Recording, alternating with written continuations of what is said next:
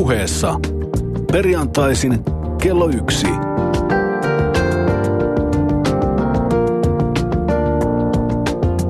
Lindgren ja Sihvonen. Oikein lämpimästi tervetuloa Lindgrenin ja Sihvosen pariin. Meillä on ollut viikon tauko SM-hiihtojen takia. Viime viikolla emme olleet täällä teotaroimassa. Eli oikeastaan kaksi viikkoa kulunut siitä, kun viimeksi ollaan oltu Petteri Sihvosen kanssa äänessä. Toivottavasti teille ei ole kovin pahoja vierotusoireita kuitenkaan tullut sinulle, Petteri, tai teille rakkaat kuulijat.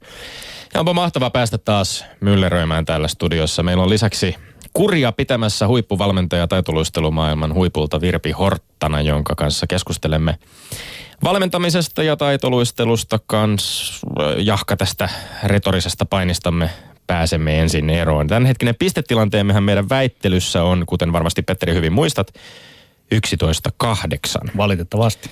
Ja kummas puolelle se menikään se? No. Se on tämä Höntsä Tommi, joka tällä hetkellä pitää piikkipaikkaa väittelytilastoissa. Mutta kuluneen kahden viikon aikana on tapahtunut urheilumaailmassa yhtä sun toista.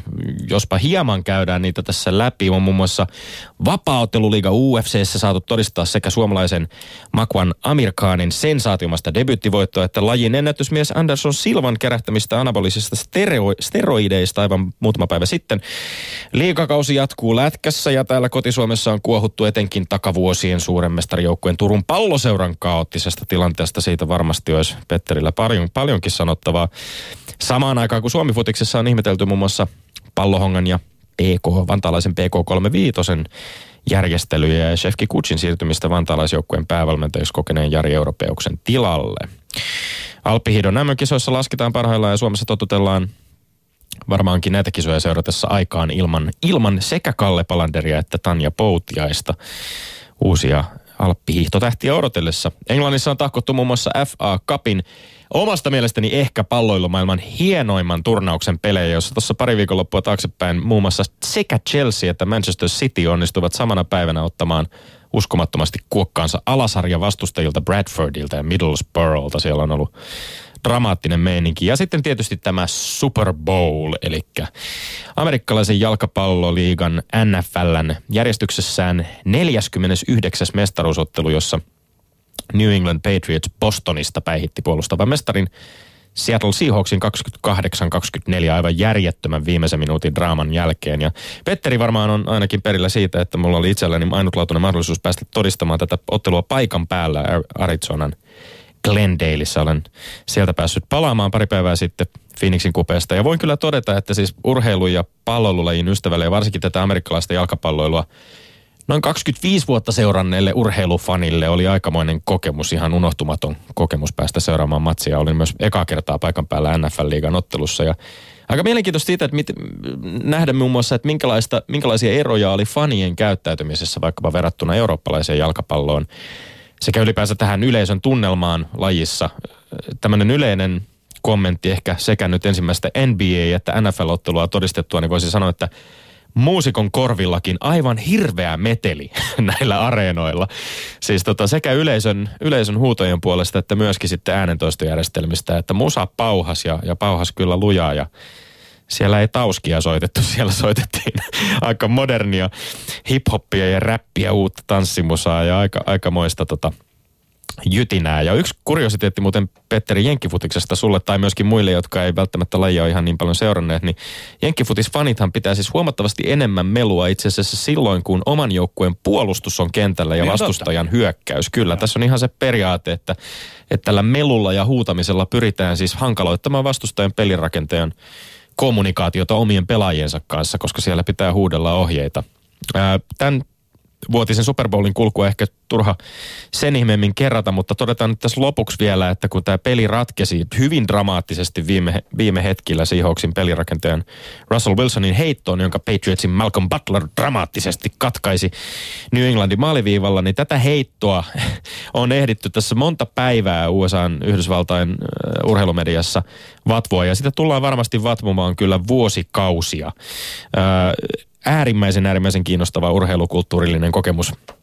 Mutta se tästä vähän perusteellisemmasta urheiluun liittyvästä pohjustuksesta tällä kertaa on aika myllertää tosiaan takaisin tänne Lindgrenin ja Sihvosen puhekamppailun ytimeen, perinteiseen ajankohtaisten aiheiden väittelyyn, sillä me olemme Lindgren ja Sihvonen. Höntsä Tommi, tiedätkö, miten kauniin kohteliaita meillä jääkiekkoulussa ollaan? No. Kun, kun halutaan ottaa mies miestä vastaan mittaa, kysytään kohteliasti mennäänkö. Tai jopa tanssitaanko. Herrasmiehet ovat herrasmiehiä niin kaukaloissa kuin radiostudioissakin. Tärkeää ja koodin mukaista on, ettei tuore mies haasta väsynyttä, maitohapoilla olevaa kollegaa. Sinä, Tommi Lindgren, näytät siinä varsin virkeältä Amerikan reissusin jäljiltä. Nyt minä, Sihvonen, kysyn sinulta, Lindgren, mennäänkö? Hanskat ovat siis pudonneet. Hyvä. mennään vaan, mennään Ota vaan. etuotto ja etupelto. Hae vasemmalla kädelläsi ote oikean käteni hihasta, etten pääse sillä määrän enempää operoimaan. Lyö ensin oikeallasi, minä vastaan sitten. Voi sentään. Tällaista äärimmäisen väkivaltaista retoriikkaa heti kättelyssä. Kaisa Mäkäräinen jätti väliin Jämin SM-hiidot ja sitä myöten myös Faalunin MM-hiidot. Ja tämä on valtava sääli sekä suomalaisen maastohiidon että Mäkäräisen itsensä kannalta. Ampumahiidon maailmankapia johtava Mäkäräinen totesi aika odotetusti, että haluaa keskittyä Kontiolahden kotikisoihin ilman maastohiihto syrjähyppyjen aiheuttamia mutkia valmistautumiseen. Ja tietysti tähän tällä suomalaisen hiihtourheilun ylivoimaisesti kirkkaammalla tähdellä on täysi oikeus. Mäkäräisen päätös tuntuu kuitenkin hieman kaivelevan jopa Suomen hiihtomaajoukkueen päävalmentaja Reijo Jylhää, joka Yle puheella totesi, että on suomalaiselle hiihtourheilulle huono asia, jos urheilija, joka voisi taistella jopa MM-mitalista, jättää kisat väliin. Ja Mäkäräisen päätös kaivelee myös Lindgreniä. Kyllä, kyllä. Kotikisat am- ampumahiihdossa on iso juttu ja ampumahiihto on tietysti Mäkäräisen päälaji, mutta Mäkäräisen nykyisellä hiihtokunnalla olisi mahtava päästä seuraamaan, kuinka ampumahiihtoja loikkaa hetkeksi maastohiihdon puolelle näyttämään, miten se suksi kulkee. Ja olisi voinut jopa historiallisella tavalla jättää taakseen ison liudan maailman kovimpia maastohiihtäjiä, puhumattakaan siitä, että olisi lisännyt Suomen melko niukkoja mitalimahdollisuuksia näihin Falunin nämä hiihtoihin osallistumalla. Lempo soikoon teitä urheilufaneja. Yksi. Ensinnäkin, mikään ei teille riitä. Jos missä tahansa haiskahtaa menestyksen mahdollisuus, olette heti soitimella toiveidenne ja halujenne kanssa. Kaksi. Toiseksi, ei se mene niin, että huippuammattilainen lähtisi rönsyilemään. Mitenhän minä saisin sinut Tommi ymmärtämään tämän asian? Sinä olet kiistatta loistava räppäri. Kuuntelin aikoinaan paljonkin, etenkin autossa pumppuasi Don Johnson Big Bandia. Sinulla on oma musiikkimakuusi, taustasi, osaamisalueesi. Et sinä haluaisi lähteä, etkä edes suostuisi laulamaan jotain Cheekin lesotustrappia. Tai vaikka aseella sinua uhattaisin, et, et tekisi Tauskin kanssa kimpassa leijonamusaa. Vaikka haen tämän näin kaukaa, niin ehkä tajuat nyt tämän jutun. Kyse on ammatti-identiteetistä. Ne määrät, joista Kaisa Mäkäräinen on panostanut nimenomaan ampumahiihtoon, saanut haltuunsa äärimmäisen vaikean lajin, jossa suksen on kuljettavan, silti on kyettävä ampumaan on aivan varmasti johtanut siihen, että ei Mäkärän edes tahdo olla tekemisissä varsinaisen hiihdon kanssa. Hän on ampumahiihtäjä. Saitko yhtään tästä kiinni? Sai tästä kiinni, mutta Kaisa Mäkäräinen, joka on ehkä olympialaisia lukuun ottamatta saavuttanut ampumahiihdossa jo lähes kaiken hän olisi todella voinut jättää jälkeensä hiihtourheilun historiaa ja tehdä jotain mielenkiintoista. Tämä itse asiassa vertaus, sun musiikkivertauksesi, avoimuus, kokeellisuus, omien rajojen koetteleminen, uudet haasteet, näähän on nimenomaan se, mikä ajaa ainakin taiteilijoita, ainakin musiikintekijöitä. Ehkä se voisi ajaa joskus urheilijoitakin. Mä harvemmin, en, harvemmin en, Mä en kommentoi tässä näitä mainitsemisia esimerkkejä, mutta totean kyllä ohimennen tehneen itse aika paljon yhteistyötä eri artistien kanssa, jotka edustaa hyvinkin monenlaisia genrejä. Puhumattakaan nyt siitä, että täällä kokeillaan siipiä myös täällä Yle puheella urheilupuheen osalta. Mutta minusta tässä ei ole nyt kyse vaan Kaisa Mäkäräisestä, joka mielestäni olisi voinut tehdä palveluksen sekä suomalaiselle hiidolle. Niin, että, sä puhut Kaisa että, Mäkäräisen puolesta että suorastaan, omalle, kunnioita me, hänen henkilökohtaista päätöstä. Minä kunnioitan, minä totesin heti alkuun, että tämä on ymmärrettävä päätös, jota minä hyvin kyllä, kunnioitan. Mutta, kyllä, Ei, mutta, kyllä, mutta totta kai. Meillä nimenomaan tässä on kyse väittelystä Kaisa Mäkäräisen päätöksestä. Ja mielestäni hän olisi voinut tehdä ison palveluksen sekä suomalaisen hiihdolle että omalle uralle jättää todella kovan jäljen hiihdon historiaan samaan tapaan kuin yhdistetty urheilija Hannu Manninen, joka 2002 hiihti paitsi sprintin SM-kultaa myös Salt Lake Cityn olympialaisten Suomen mieshiihtäjien parhaan sijoituksen sprintin kahdeksannella sijalla. Mutta sitä mä arvostelen vieläkin, että sä olit heti sen menestyksen perässä, kun joku Ei. voisi siellä nyt pärjätä. Se on ihan sama nyt, kun meillä on täällä ammattivalmentaja, me tuomarilta keskustelua, että miten siellä lajissa, jos, tuota, jos, on, jos, on, jos on loistava taitoluistelija, ja hän sattuisi nyt sitten, jos sanotaan jäätanssi oli se heikkotasoista Suomessa, hän sattuisi siellä pärjäämään, niin ei sitä noin vaan hypitä lajirajojen yli. Kritiikkini, oikeastaan, ei, kritiikkini taustalla ei oikeastaan ollut menestyksen jano, vaan enemmänkin se, että tämä oli vähän niin kuin harmillisen tylsä päätös ammattiurheilijalta, joka laittoi tämän oman henkilökohtaisen kohtaisen menestyksen, joka varmasti kyllä Kontiolahden kisoissa häntä odot odottaa ja totta kai toivotamme menestystä Kontiolahden ampumahidon kisoihin Kaisa Mäkäräiselle, mutta kenties ensi vuonna täällä kokeellisen urheilupuheen puolella saadaan iloita huippurheilija Mäkäräisen, Mäkäräisen historiallisesta kokeellisuudesta latujen puolella. Mennäänkö eteenpäin? Lätkää kiitos. Ah, ole hyvä. Selänne ja Selänne, isä ja poika. Tilanne on kestämätön ja sietämätön. Seurasin sivusta ja tuntumatta asiaa sen empä, tietysti itse puuttumatta, kun Eetu Selänne liittyy Suomen 18-vuotisten leijoniin. Minulla ei ole televisiota, mutta jostain netistä näin seurasin, millainen mediaserkus Teemu Selänteen pojan vaiheelle järjestettiin. Haloo. Siellä kaukalon laidalla oli aikuisia miehiä, eikä jokunen nainenkin kärkyllä, toimittajia, kuvaajia, mitä liian valtava porukka. Kun tämä poikainen Eetu marssi ensimmäistä kertaa pienten leijonen kanssa jäälle. Haloo. Mitä ne aikuiset siellä tekivät? Olivat selvästikin ei-aikuisuuden tilassa, kun joku pikku kloppi kävelee jäälle ja sit, siellä ollaan sitten irvokkaasti seuraamassa. Irvokasta sanon minä. Tästä, jos mistä tulee se biisi ja tragedia mieleen, niin että lentäjän poika, lähes sankari siis itsekin. Siinä voidaan joutua hyvin tällaiseen niin kuin hankalaan tilanteeseen. Jos nämä toimittajat ja kuvaajat, heidän esimiehensä ja naisensa olisivat koskaan pelanneet lätkää, niin eihän sitä tuollaista kohua ja tapausta olisi nostettu. On loukkaus lapsuutta, nuoruutta, urheilua, jääkiekkoilla kohtaan, että nuori poika nostetaan tikun nokkaan sen tähden, että hänen isänsä nyt sattuu olemaan kaikkien aikojen paras suomalainen jääkiekkoilija. Eli siivusta kaivelee median kiinnostus Suomen kaikkien aikojen kiekkoilijan poikaan, joka on päässyt lajissaan jo niin pitkälle, että on valittu alle 18-vuotiaiden maajoukkueeseen. Joo. Voi voi sentään. Jos sä oot ollenkaan huomannut urheilumedian konkari Petteri Sihvonen, niin medialla on kohtuullisen iso rooli tämän päivän urheilussa. Kun urheilua rakastavalle yleisölle pyritään välittämään hienoja ja mielenkiintoisia tarinoita, kuka niitä välittää? Toimittajat ja urheilumedia. Totta kai, mitä, siis mitä muuta Eetu, Eetu Selänteen menestys nuorena urheilijana on kuin mahtava tarina jo nyt. Totta kai on täysin mahdollista ja siis 99 prosenttisen varmaa, ettei Eetu Selänteestä tule koskaan isänsä verosta kiekkoilijaa, mutta nämä veljesparit, isät ja pojat kaukalossa pelikentillä, ne kiinnostaa, ne kiinnostaa urheilua seuraavaa yleisöä.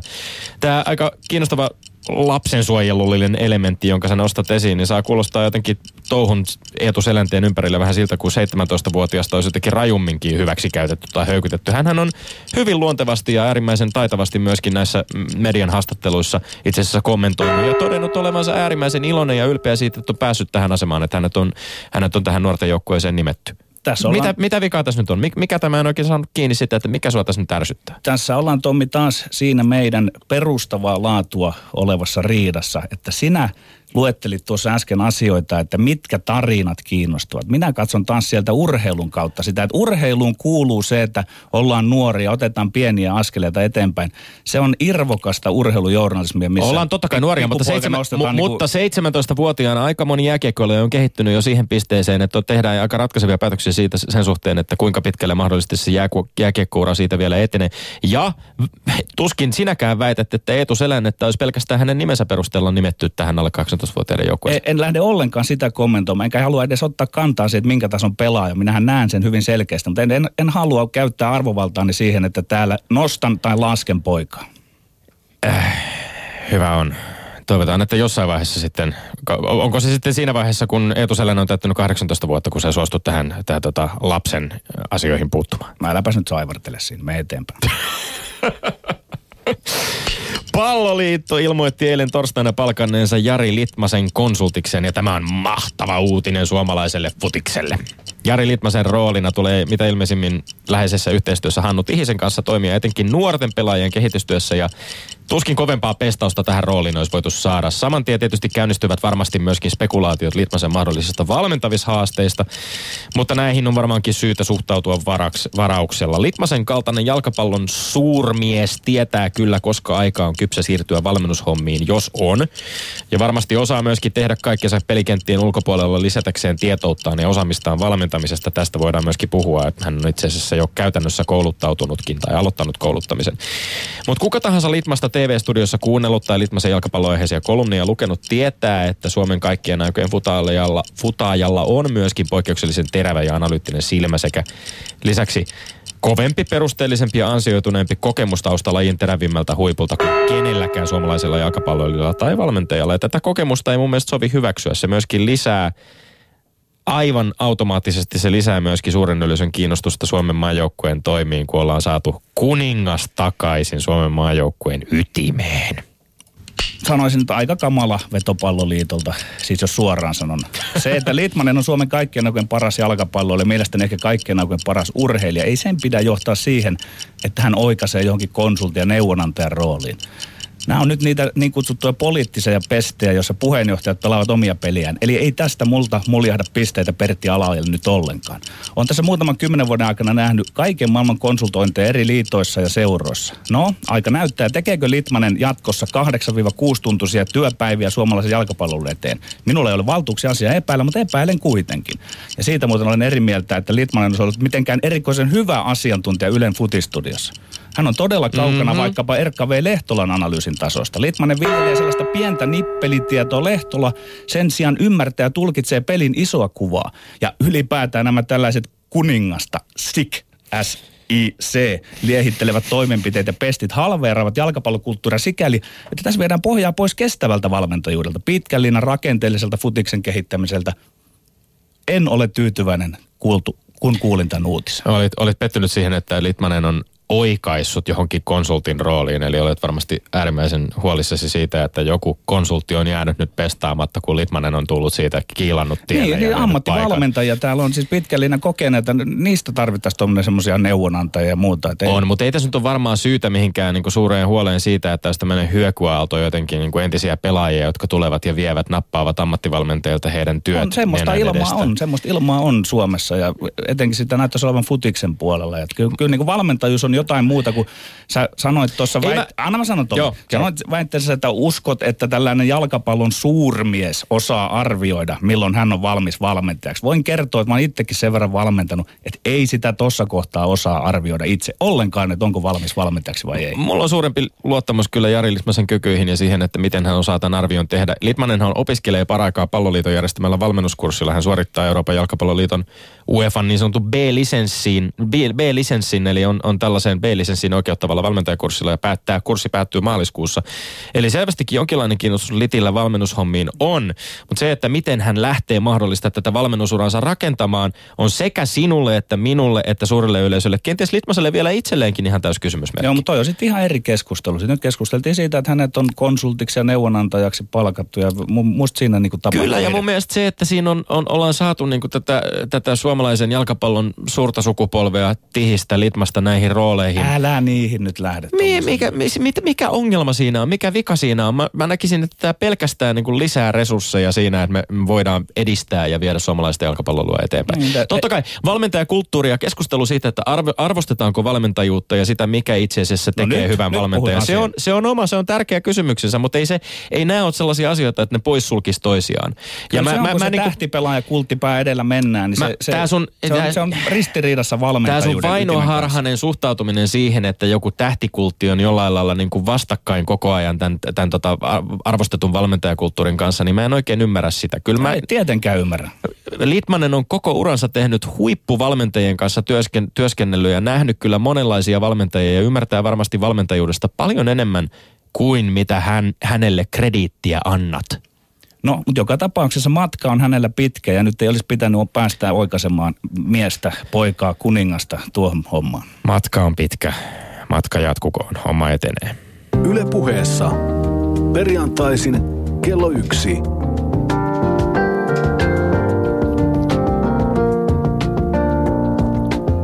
Lindgren ja Sihvonen. No niin, tervetuloa taitoluisteluvalmentaja Virpi Horttana oikein lämpimästi. Kiitos. Sopiiko, jos nyt tuomaroisit sitten tämän aika, kenties vaihekkaana värikkään väittelymme kohta kohdalta, että anteeksi, että joudut noin kipakkaa puhetta kuulemaan, mutta... Meillä on ollut vähän taukoa tässä toisiltamme, niin voi olla, että pikkasen jäänyt varastoon. Joo. Ei, mutta yhtä kaikkea, että... ollut. No niin, hyvä. Joo. Ole hyvä. Mä kyllä antaisin tästä Kaisa Mäkäräisestä tota Petterille pisteet, että mä oon kyllä samaa mieltä, että – Kaisa panostakoon sinne Kontiolahdelle. Jos urheilija on varmasti miettinyt asiaa ihan viimeisen päälle, niin pistet tonne Sihvoselle. Osasin kyllä vähän ennustaa, että ammattivalmentaja tässä asettuisi tälle tota, vähän vähemmän kokeelliselle puolelle. Hyväksyn tämän tuomion. Yksi nolla Sihvonen. Joo, sitten tämä Eetu Selänne. Niin mä, nyt Sihvonen sai kyllä tässäkin tota pisteen, että mä oon samaa mieltä, että aika iso mediamylläkkä, että kun vielä ei oikeastaan mitään isoja tuloksia tehty. Että mä lähtisin odottelemaan, että Eetu antaa ne suuret näyttönsä ja tosissaan ajattelen, että nuorelle miehelle aikamoinen, aikamoinen show, että miten, miten se pää kestää siinä mukana. Että en toki tunne, että miten tietysti julkisuudessa elänyt ikänsä, ikänsä mutta jotenkin maalaisjärjellä ajatellen, niin ei ihan ehkä niin kuin paras kuvio. Varmasti siis, e, e, nythän tämä lässähti ihan täysin, koska Petteri on oikeastaan jo varmistanut tässä meidän kolmikohtaisessa että sä saat sen paras kolmannen. kolmesta, ellei tule sitten jotain yllättäviä pluspisteitä tuossa kolmannessa vettelyssä, mutta totta kai siis, mm, jos tähän vielä ihan hetkessä palataan, niin kyllä mä myönnän, että siis Selänteeltä varmasti, Eetu Selänteeltä varmasti odotetaan aivan liikoa, eikä varmasti ole mitenkään helppo asetelma, mutta, mutta toisaalta voisin kuvitella myöskin, että sitä kokemusta sieltä isäpappa Teemu Selänteen puolella siitä, että miten kova kilpailu tässä lajissa on ja, ja, ja millaiset odotukset hänelle on, niin en mä, en mä nyt välttämättä usko, että, että hän ihan niin huolestuttavissa kantemissa on, on oman uransa kohdalta, että varmasti on myöskin paljon ammennettavaa sieltä Joo, kyllä varmaan. isänsä puolelta. Joo, no mutta mites Jari Litmanen? Onko Jari Litmasen pestaaminen kaamea päätös? tuli Lindgrenille. Yes. Oho, oi. Pientä, pientä kavennusta kuitenkin loppuun. Joo. Musta Jari Litmanen on niin mahtava esimerkki suomalaiselle urheilulle, että varmasti hänellä on jotain annettavaa neuvonantajana. Nyt ammattivalmentaja on vähän niin kuin pehmeni, mutta ei se mitään. Joo. Hyvä näin. Kyllä, eli tämä meni nyt äh, heti, heti kättelyssä. Sihvonen vetäisi, oh, miten se nyt on näitä sun jääkiekosta tuttuja nyrkkeilytermejä käyttäen. Sieltä tuli oikeaa ja vasenta heti kahdessa ensimmäisessä. Ja tota, tilanne, 11.9. tilanne on 11.9, kun tämä Yes. kevätkausi 2015 jatkuu. Jep, ei siinä mitään. Hyväksytään, hyväksytään tilanne ja mennään keskustelussa eteenpäin. Yle puheessa. Perjantaisin kello yksi.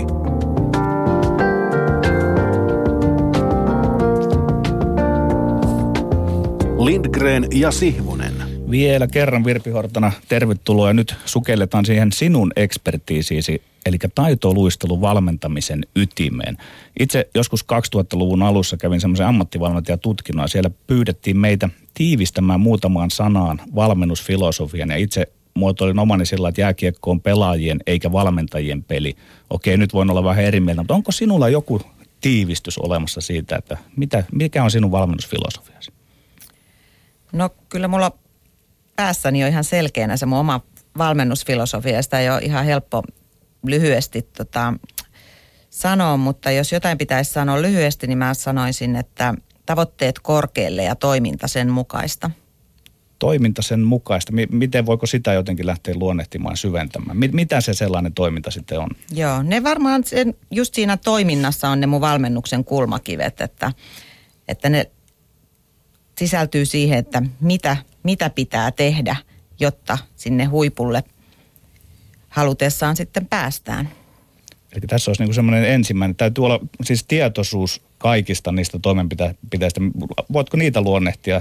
Joo, Toimenpiteitä. niitä on Niin aika, monta, aika montakin. Meillä mutta, on aikaa tässä. Mutta tota, aloitetaan vaikka siitä, että mun, mun mielestä todella tärkeää on se, että jokaisella lapsella on oikeus saada laadukasta valmennusta. Että sillä luodaan se pohja, pohja tulevaisuutta varten, että jos alkuvaiheessa se homma ei hoidu riittävän laadukkaasti, niin se on myöhemmin sitten vaikea sitä perustaa enää rakentaa. Ja sen takia ajattelisin, että jos mahdollista, niin ihan päätoimiset ammattivalmentajat vois olla se ihanne ihan jokaiselle pikkulapselle saada ensimmäiseksi valmentajaksi. Mutta jos mä oon oikein ymmärtänyt, niin tuota, taitoluistelussa tämä tilanne on aika hyvä. Jos vaikka verrataan Joo. jääkiekkoiluun, niin kyllähän jääkiekossa Tai siellä... moniin muihin lajeihin. Niin, mm. mutta jääkiekossa voisi olettaa, että olisi, kun siellä on taloudellisia resursseja, mutta siellä niitä lapsia niin valmentaa isävalmentajat ja tämmöiset, että, että eikö tämä kuitenkin taitoluistelussa ole aika hyvä tämä? Valmennatko itse esimerkiksi ihan niitä neljävuotiaita? En ihan neljävuotiaita, mutta mun nuorimmat on tällä hetkellä 5, 6, 7-vuotiaita, joita valmennat. Heti luistelukoulun jälkeen, kun heitä siellä sitten uusiin ryhmiin laitetaan tavallaan taitotason mukaan, niin se kutsutaan niin kehitysryhmiksi näitä. Niin heti siinä vaiheessa sitten jo. Käytkö sinä tekemässä sen arvion vai luotatko siihen niihin Joo, mä oon mukana siinä prosessissa, että meillä on luistelukoulu vastaava, jonka kanssa me yhdessä sitten, mä oon tiet- tavallaan seuran päävalmentajana se on sitten osa mun duunia. Tämä on pikkusen rönsyilevä kysymys, mutta mä nyt sitä jääkiekon todellisuutta tiedän, niin mikä on tuota vanhempien rooli? Onko vanhemmilla liian suuri rooli taitoluistelussa vai onko se laji järjestäytynyt sillä lailla, että vanhemmat kannustavat, kustantavat ja kuljettavat vai mikä on se vai onko no, siellä semmoisia se, No se olisi se ihannetilanne, tämä kolme koota.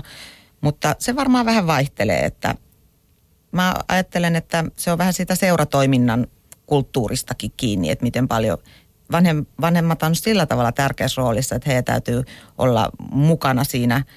On yksinluistelu toimikuntaa ja niin poispäin ja seurahallitus koostuu vanhemmista ja näin, näin poispäin, että se on tosi tärkeää, mutta mä ainakin koen, että meidän seurassa Espoon jäätaitureissa, niin valmentajille annetaan kyllä ihan rauha tehdä sitä työtä ja se on se meidän osa-alue, mikä me osataan. Tätä valmentajat pähkivät aina. Mitä sinä olet siitä mieltä, että haluatko, että lasten vanhemmat ovat aina siellä roikkumassa siellä jäähallilla vai ei? Ja ohjeistatko vanhempia olemaan siellä joskus tai onko se ihan niin kuin vanhempien omassa vallassa, miten toimivat ja käyttäytyvät? No ei meillä ole mitään isompia säännöksiä siitä, mutta ei meillä tavallaan vanhemmat siellä päivittäin roiku. Että tietysti joskus kyyti hommia ja muuta, niin istuu kahviossa, mutta en mä koe sitä, että se on rasittavaa, että ei ne siellä jää laidalla, laidalla ole. Ja, ja mä, mä ajattelen, että se on hyvä ja siitä on itse asiassa asiantuntijoiden lausuntojakin, että lapsen kehityksellä ei ole hyväksi, jos vanhempi on joka harjoituksessa siinä seuraamassa sitä. Valmentajien ja val, vanhem, valmentajien ja vanhempien välinen kommunikaatio ja luottamus on kuitenkin varmaan aika oleellisessa roolissa. Joo, totta kai. Kun tämä taitoluistelu, kun on tämmöinen lapsilaji, niin puhutaan nuorista lapsista tai lapsista ja nuorista, niin kyllä se vanhemman rooli on siinä tärkeä ja, ja ne välit valmentaja ja vanhempien kesken on ihan tärkeät. Mm. Palataan tästä sivupolulta nyt, kun sanoit, että sinulla on niitä useita kriteereitä. Kyllä. Niin, niin, niin tuota mennään, Joo. mikä no tulee sit, seuraavaksi no, yksi näistä asioista on sitten tämä oikeiden asioiden opettaminen oikeaan aikaan. Et taitolajeissa se on tosi tärkeää, että niin kuin puhuin tuosta perustan luomisesta, niin että missä vaiheessa opetaan, opitaan lajitaitoja, fyysisiä taitoja ja, ja meillä ainakin on tämmöiset niin opetussuunnitelmat, vähän kuin koulussa, että minkä lukukauden aikana opetellaan nuoremmille, että minkä lukukauden aikana opetetaan mitäkin taitoja.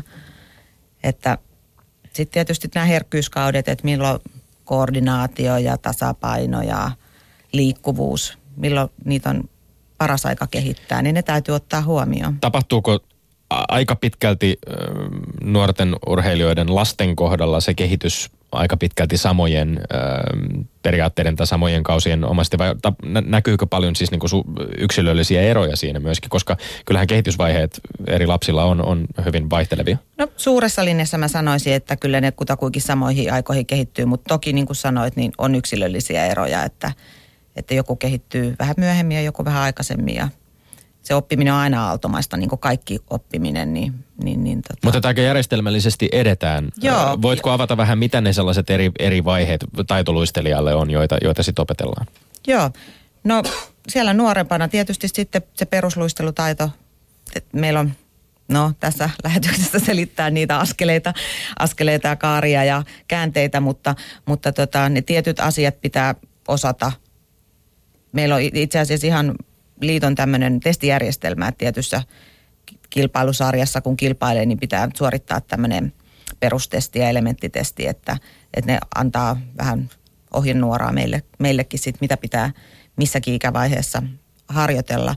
Mutta sitten tietysti lähdetään näitä, että kyllä me lähdetään tässä iässä, me opetellaan yksoishypyt ja sitten edetään eteenpäin, tulee kaksoishypyt ja peruspiruetit ja sen jälkeen vaik- piruetit vaikeutuu, tulee jalanvaihtopiruetit, yhdistelmäpiruetit. Se menee lo- loogisesti, loogisesti etenee ja, mm. ja tavallaan tehty ne opetussuunnitelmat ja tavoitteet, että tällä, tässä ikäryhmässä tämä ryhmä harjoittelee näitä asioita ja nämä jouluna toivon mukaan osataan nämä ja ensi keväänä osataan sitten seuraavat asiat. Millä korvalla olet Virpi kuunnellut sitä suomalaista urheilukeskustelua, missä – sanotaan niin kuin keskimäärin ollaan vaatimassa ää, niin sanotusti monipuolista harjoittelua. Onko meillä riittävän selkeästi nyt sitten se ymmärretty, että tietyt lajit ovat sen varhaisen erikoistumisen lajia, niin kuin esimerkiksi taitoluistelu, ehkä uintikin, mun mielestä jalkapallo, jopa jääkiekko. Miten tämä monipuolisuuskysymys suhtautuu taitoluisteluun? Joo, no mä oon kyllä sitä mieltä, että monipuolinen harjoittelu on toki hyvä, mutta sitten kun tullaan näihin taitolajeihin, missä se harjoitusmäärät on jo tosi nuorena tosi suuret, niin siinä tulee sitten se ristiriita. Mutta ainakin taitoluistelussa tiedän ja omassa seurassamme me yritetään siinä seurapuitteissa tehdä se harjoittelu monipuoliseksi. Että se, se, se tavallaan ympätään siihen siihen lajiharjoitteluun Tämä on yhteyteen. tosi tärkeä pointti, koska mm. mun mielestä se pitäisi lähes joka lajissa olla näin. Että, Joo. että, että se, se on hankalaa, että jos jakaa omaa aikaansa, että pelaanpa vähän lätkää, pelaanpa vähän säpää ja sitten tämä olisi se monipuolisuus. Kun se pitää olla, että pelaa lätkää ja sitten siellä sisällä ikään kuin tehdään sitä fysiikkaharjoittelua. Joo, juuri näin ja se voi olla monipuolista, monipuolista ja eri ikävaiheessa erilaista. Että kyllä meilläkin ne nuorimmat luistelijat, 5-6-vuotiaat, siis todella paljon sitä perusliikuntaa, ihan kaiken näköistä yleisliikuntaa harjoitellaan kerran viikossa. Koska nykyään nyt on, niin kuin ollaan paljon puhuttu, että koululiikunta ei anna niitä valmiuksia enää ja piha, pihapelit ja kiipeilypuissa ja niin edelleen on niin vähentynyt. Niin tästä on todettu varsinkin ehkä, jos ajatellaan lajeja poikien puolella, ö, taitoluistelu tästä sukupuoliasetelmasta voidaan ehkä keskustella hieman, hieman lisääkin, mutta varsinkin niin kuin, ö, tiettyjen miehisempien lajien, jos nyt vain näin voi sanoa, tai, tai se, että miten, miten, mihin suomalaiset pojat esimerkiksi suuntautuu aika paljon vaikkapa lätkään, niin on puhuttu aika, aika huolestuneen äänensävyyn myöskin siitä, että miten videopelit vievät enemmän ja enemmän aikaa, jengi roikkuu netissä ja pelailee ja, ja tämmöinen jotenkin niin kuin arkiliikunta ihan selkeästi on, on vähentymään päin ja että se huomataan vaikkapa jossain tota, puolustusvoimien tai sitten urheiluseurojen hapennottotesteissäkin jo huomataan, että sukupolvilla alkaa mennä vähän niin kuin tulokset heik- heikompaan suuntaan. Onko tällaista samantyyppistä suuntausta ollut havaittavissa oman lajisi puolella? No jossain määrin kyllä, että esimerkkinä tulee sellainen, että ottaa pieniä lapsia sinne jumppasaliin ja siellä on se semmoinen jumppasalipenkki, mikä on nyt semmoinen vanha-aikainen ollut jo mun kouluaikana siellä, niin pyydetään lapsia hyppää kahdella jalalla sinne penkille. Sanotaan vaikka viisivuotiaasta, kuusivuotiaasta, niin osa ei osaa hypätä kahden jalan ponnistusta portaalle tai penkille. Että, että tietysti näin nuorista kun on kyse, niin ne ei ole vielä, ei ole vielä sitä erikoistumista sitä, että onko lahjakkuutta tähän lajiin mm. tai muuta, mutta semmoinen yleisliikunta, että kyllä portaalle Var- osaat hypätä. niin, varmaan myöskin, on, niin, varmaan myöskin on sitten, tullaan aika nopeasti myöskin sitten siihen koulu, koululiikunnan rooliin ja siihen, että miten monipuolista esimerkiksi koululiikunta on tai minkälaisia asioita siellä tehdään. Pelataanko siellä vaan jalkapalloa ja sählyä vai onko siellä esimerkiksi voimistelu tai, tai muut mm. niin kuin monipuoliset, ö, erityyppinen niin kuin monipuolinen lajien harrastaminen läsnä myöskin koulussa. Mm. Ja nyt on tietysti sit vielä, kun taitoluistelusta tiedän on kyse, niin kun me harjoitellaan paljon ja meidän jääajat alkaa aikaisin, niin aika usein se on sitten se koululiikunta, mikä jää itse asiassa pois sieltä, että se opettajat antaa luvan, että okei, sillä liikuntatunnilla sä voit lähteä sinne sun harjoituksiin. Niin se on niinku, se on meidän vastuulla sitten, että, että me opetetaankin niitä perusasioita siellä, että, että kyllä se monipuolisuus, toki mitenkään unohtamatta sitä lajiharjoittelua, mikä aloitetaan tosi nuorena, mutta yritettäisiin niinku viedä tätä yleisliikuntaa siinä rinnalla. Että, että siinä mielessä olen sitä mieltä, että se monipuolisuus on tärkeää.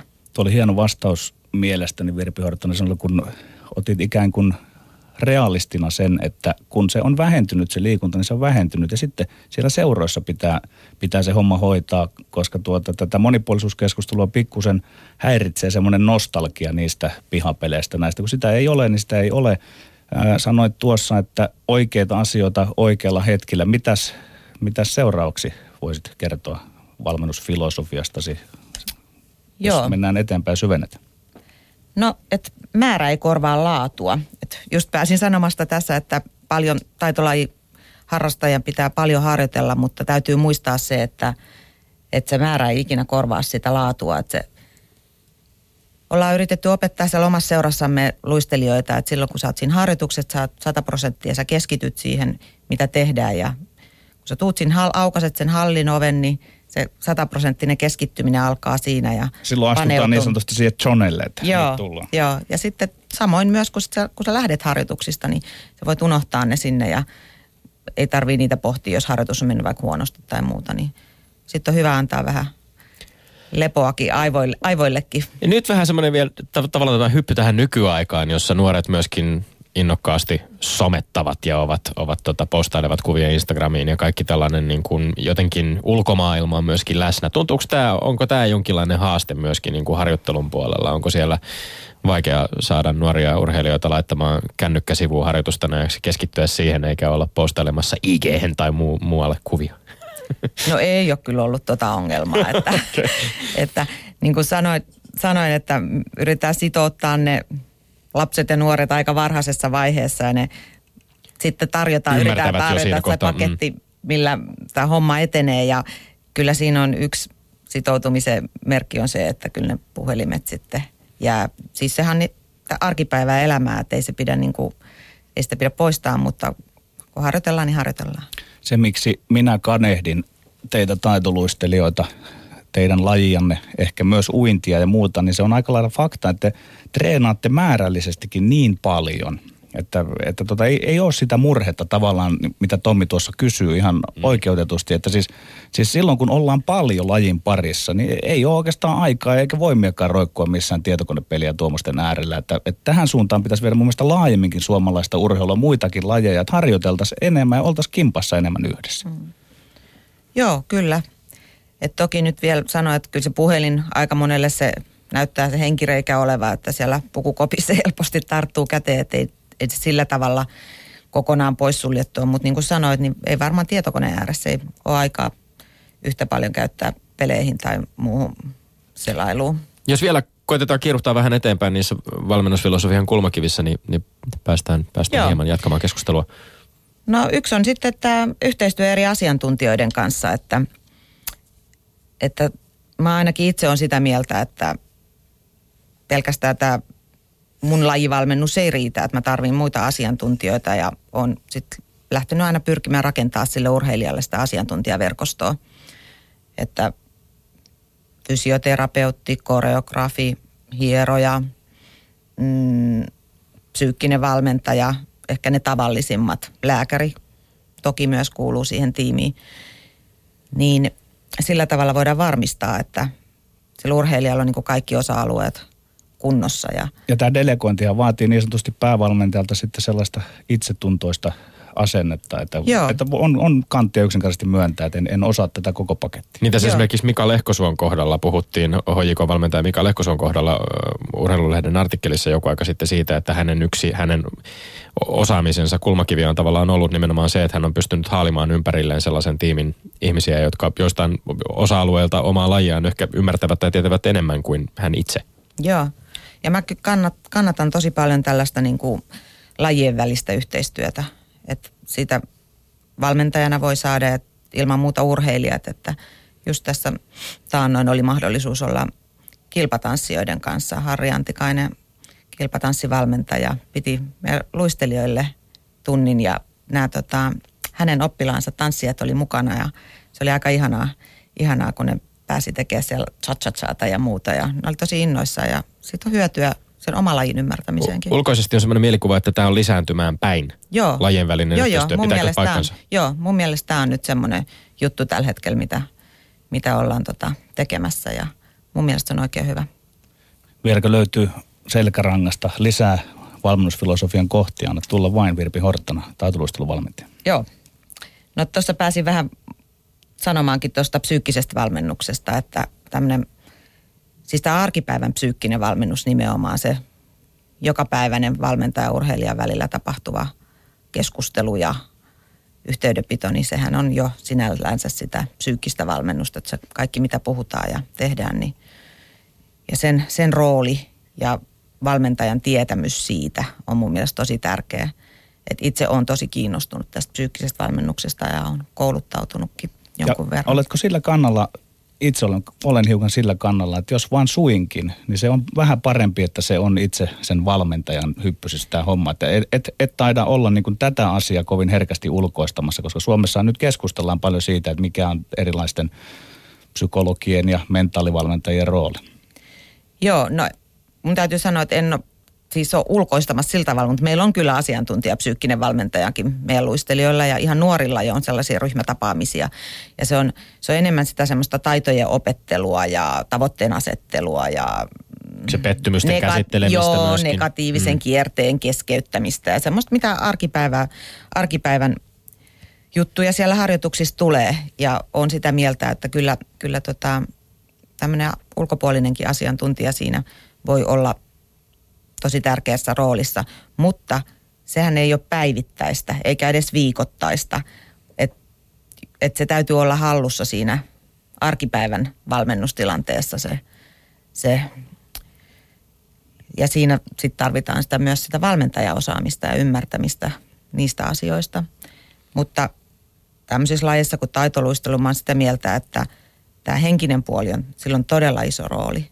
Että, että sun täytyy pystyä kilpailemaan, jos täytyy puristaa itsestäsi, niin aina mennään taitojen äärirajoilla. Että jos sä teet semmoista ohjelmaa, mikä onnistuu aina, niin sitten on joku pielessä. Täytyy, sitten lähdetään tekemään vaikeampaa, että mennään seuraavalle tasolle ja seuraavalle aske, askelmalle. Että, että kyllä siinä, kyllä se on niin kuin semmoista paineen sietoa todella paljon ja sitä, että sä pystyt itsestäsi ottaa sen 100 prosenttia irti siinä tiukassa paikassa kil- kilpailutilanteessa, niin kyllä siinä on niin kuin oltava niitä henkisiä valmiuksia paljon. Mihinkä sitten hypätään psyyken jälkeen siellä sinun ajattelussasi? No esimerkiksi tämä jatkuva valmennustoiminnan kehittäminen ja valmentajana kehittyminen.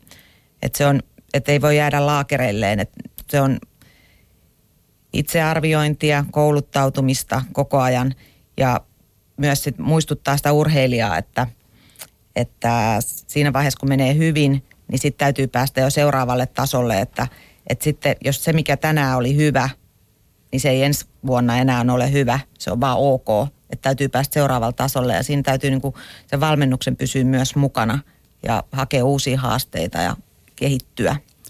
Tästä mä saan aika hyvän aasin sillan, nimittäin tutkiskellaan kohta sitä, että oletko sinä päässyt valmentajana eteenpäin sieltä jostain, onko kyse nyt vuodesta 2009 vai 2007, milloin tuota Laura Lepistö voitti jotain, 2009. Niin, 2009. niin, niin kuun, kuunnellaan hetki sieltä Tommi Jotain aivan, voitti, eli Euroopan mestaruuden on mennään vähän Ylen arkistoihin ja kuunnellaan hieman äh, Virpi Horttanen haastattelua kuuden vuoden takaa. Yle puheessa Lindgren ja Sihvonen. Viime vuonna siis Euroopan mestaruuskisoissa parhaana suomalaisena kolmas. Viime vuoden maailmanmestaruuskisoissa parhaana suomalaisena kahdeksas. Kiira silloin yhdeksäs. Virpi Horttanan riemu purkautuu sitten neljän minuutin suorituksen jälkeen. Hän tarvitsee hän tarvitsee sellaiset 110 pinnaa tästä ja ne tulevat, mutta ne eivät aivan. Katsotaanpa nyt, katsotaanpa. Tuo kyllä, hän menee kärkeen. Hän menee sittenkin kärkeen. Hän ohittaa Karoliina Kosterin. Hetken jo näytti siltä, että ei riitä, mutta riittää. Riittää 110 pinnaa vapaa-ohjelmasta riittää.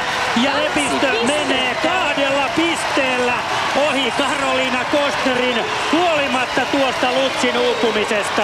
Olipa huikeat pisteet. Hetken tulosmonitori kertoi tässä jotakin ihan muuta Aivan. silmien edessä, mutta sitten kun totuus paljastuu, se on suomalaisille iloinen. Laura Lepistö kilpailun kärkeen. Hän sai juuri sen, mitä vaadittiin. Yle puheessa Lindgren ja Sihvonen. Viimeiset pisteet näissä Euroopan mestaruuskilpailuissa. Huomenna on edessä loppunäytössä. Siellä kaikki kisojen tähdet, kaikki suomalaiset ja Kyllä jää prinsessan rooli tuossa näytöksessä on varattu naisten Euroopan mestarille. Se on äh, selvää. Eikä tule sitä 100 pistettä, tulee 88.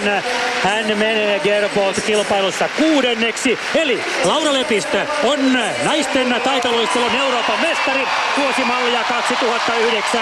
Hän tekee suomalaista taitoluisteluhistoriaa. Yle puheessa Lindgren ja Sihvonen.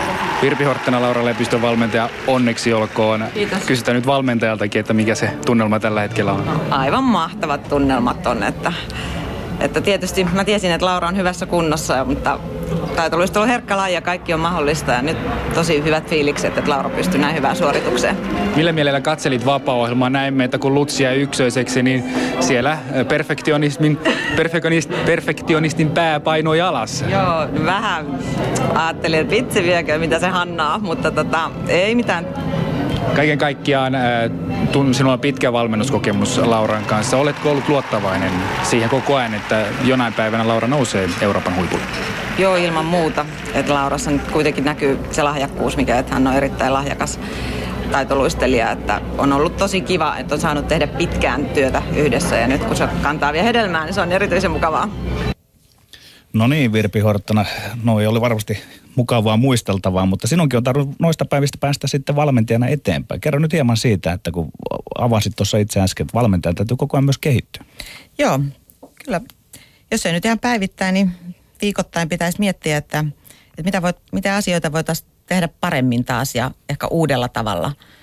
Ja meidän valmennustiimissä ollaan paljon mietitty just esimerkiksi oheisharjoitteluosuutta, että miten me voidaan, voidaan tehdä paremmin, miten me saadaan vahvat urheilijat, jotka kestää määrällisesti kovaa harjoittelua. Sinut on varmasti suuri yleisö tuntee hyvin pitkälti myöskin tämän Laura, Laura Lepistön äm, valmentajana ja, ja tota, on pakko, pakko nostaa tässä esiin muun muassa tota, talouselämä, talouselämä-lehdessä 2009, kun, kun äh, kerroit havainneesi ensimmäisen kerran neljävuotiaana luistelukoululaisena Espoon jäätaitureiden esityksessä Laura Lepistön, niin tässä on tämmöinen sitaatti, kun että ajattelin heti, että mikäs hyppyrotta se tuossa eturivissä pomppii. Muut hädintuskin pysyvät pystyssä kantahyppelyssä, mutta Laura oli hypyissään terhakas ja ojensi vartalonsa. Tämä tuntuu olla maalikon näkökulmasta aika hurjalta, että neljävuotiaan, neljävuotiaan lapsen kohdalla pystyy näkemään niin selkeästi jo eroja. Itselläni ei varmaan neljävuotiaana ollut luistimet ollut koskaan vielä edes jalassa, tai saati, että olisi niillä pystyssä pysynyt.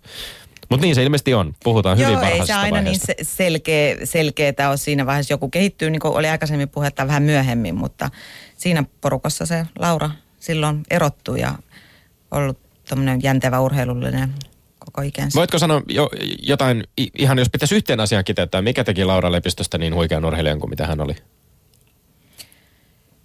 Joo, harjoitteli tinki, tinkimättömästi.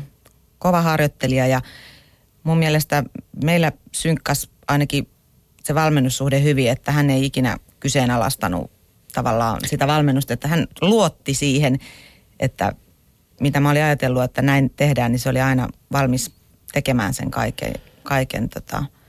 Ja sitten tietysti lahjakkuus. Sitten hänellä on luontaista sellaista karismaa esiintyjänä. Nyt alkaa laajata jo, py- pyydettiin mm. yhtä asiaa, mutta Joo, tota, se on vaikea sanoa, niin. Totta kai, totta kai. Tämä valmennussuhde, se on ö, aika poikkeuksellisella tavalla myöskin taitoluistelussa jo esillä. Tuossa ö, klipissäkin, joka pyöritettiin, niin, niin ö, todettiin, että, että kuinka, kuinka tota, oli suorituksen aikana nähty, kuinka perfektionisti valmentajan pää painuu ja se sit sieltä myöskin niin kuin päästään näkemään sitä suhdetta aika, aika suoraan suoritusten jälkeen, kun valmentaja ja hänen valmennettavansa ovat siinä TV-kameroiden edessä niitä pisteitä odottamassa, ollaan joko pettyneitä tai tyytyväisiä suorituksiin. Se on kauhean rehellistä ja raadollista tavallaan, että ollaan siinä maailman silmien alla jotenkin. Tota, ja, se, ja se suhde myöskin varmaan niin kuin näyttäytyy siinä aika, aika selkeästi, että sitä on kotisohvalta sit mielenkiintoista analysoida, että minkälainen tuossa tuon valmentajan ja valmennettavan suhde on. Mutta tämä on varmaan teidän lajissanne aika erityinen se, se valmentajan ja valmennettavan suhde. Mit, mit, mitkä on ne niin kuin keskeisimmät asiat siinä? Vielä jos sanoisin, niin ehkä, ehkä tämmöisen maalikon näkökulmasta tuntuu, että siellä on yleensä taitoluistelun puolella se valmentaja näyttäytyy aikamoisena ku- kurina auktoriteettina. Pitääkö tämä paikkansa? Joo, kyllä se varmaan, kyllä se varmaan pitää. Itse ajattelen niin, että oma roolia niin kuin nuorempien luistelijoiden kanssa on vähän semmoinen niin opettajan rooli enemmän ja sellainen ehkä vähän autoritäärinen sitten siinä mielessä. Mutta sitten mä ajattelen, kun se urheilija kasvaa nuoreksi ja jopa aikuiseksi, niin se mun rooli vähenee siinä koko ajan, että mä muutun enemmän semmoiseksi assistentiksi ja se urheilija ottaa siinä enemmän vastuuta siitä harjoittelusta ja toki semmoisen lajitaitojen tekni, tekniikkavalmentajan rooli tietysti säilyy siinä, mutta mä näkisin, että se pitää kulkea niin kuin näin, että et kysyit sitä, että, että näyttää, että on tiivis suhde, niin se helposti tulee tiiviiksi, koska nähdään kuusi kertaa viikossa, ka- kaksi kertaa päivässä Monen vuoden ajan. monen vuoden ajan, niin että tota, se väkisinkin melkein. Niin siinä varmaan aika monet muutkin asiat kuin se, mitä, mitä ihan urheilu, urheilusuorituksina tapahtuu, niin, niin sitten Joo, kyllä. ihmisen ne- elämässä. Joo, peilaa toki siihen harjoitteluun sitten. Kyllä. Miten Virpi Horton arvioit sitä, että miksi ja mitkä tekijät olivat nyt sitten sanotaan yli ja ohi sinuun ja lepistön ja näiden tuota, on se, että näin kovassa lajissa aika nopeasti sanotaan tuommoisen niin kymmenen vuoden aikana meillä alkoi tulla valtavaa menestystä. Mikä sen selittää? Koska mun arvion mukaan sen piti olla mahdotonta. Maassa, joka pi- alkoi pikkusen harrastamaan tuota niin kuin nuorisuomi hengessä löysästi urheilua. Niin sitten tämmöisessä tosi kovassa lajissa niin yhtäkkiä te aloittekin pärjätä. Miksi? Joo, no mun mielestä se ei mitenkään yhtäkkiä tapahtunut, että kyllä siinä pääsy on varmaan se, että sieltä 70-luvulta asti jo on ollut ammattivalmentajat seuroissa. Ja nykyään enenevissä määrin, että ympäri Suomen varmaan lähes kaikista taitoluisteluseuroissa voisin veikata on päätoimiset valmentajat. Ja Min- minkälainen määrä? Puhutaan minkälaisesta määrästä valmentajia suunnilleen? Mitähän mä osaisin sanoa, että mä sanoin ihan väärin, mutta siis 80? Joo, ku, Olisiko joo, jotain tällaista? Joo. Varmaan su, suuntaan antava joka tapauksessa. Joo, joo. Kyllä. Ja niin kuin, Espoon jäätäiturissakin on kolme päätoimista valmentajaa. Riittävätkö resurssit siihen? Pää... Onko, onko niiden suhteen ongelmia? No Anteeksi, mitä tarkoitat? Tai siis tarkoitan niin kuin sitä, että... Et, niin vanhempien et, kukkarollahan siinä mm, ollaan. Niin, aivan. Että siis am, ammattivalmentamisen suhteen varmaan lajista, lajista toiseen, niin, niin kyse on aika pitkälti myöskin siitä, että minkä verran lajin parissa resursseja löytyy. Joo, kyllä se vanhempien kukkaroilla käydään, mm. käydään tosi paljon, että lajihan on kallis. kallis ja, mutta pääkaupunkiseudullakin niin lähes joka seurassa on varmaan se kolme, vähintään kolme päätoimista valmentajaa Mä muistan vaan siitä, kun mä takavuosina omassa seurassa, meitä, meitä oli kaksi päätoimista ja mä kelasin pääkaupunkiseudun seuroja ja sanoin seurahallitukset, että apua, meillä ei ole, meillä on vaan kaksi ja kaikkialla muualla on kolme, että me tarvitaan lisävoimia tänne, että me saadaan, pysytään tekemään sitä tulosta, mitä me halutaan.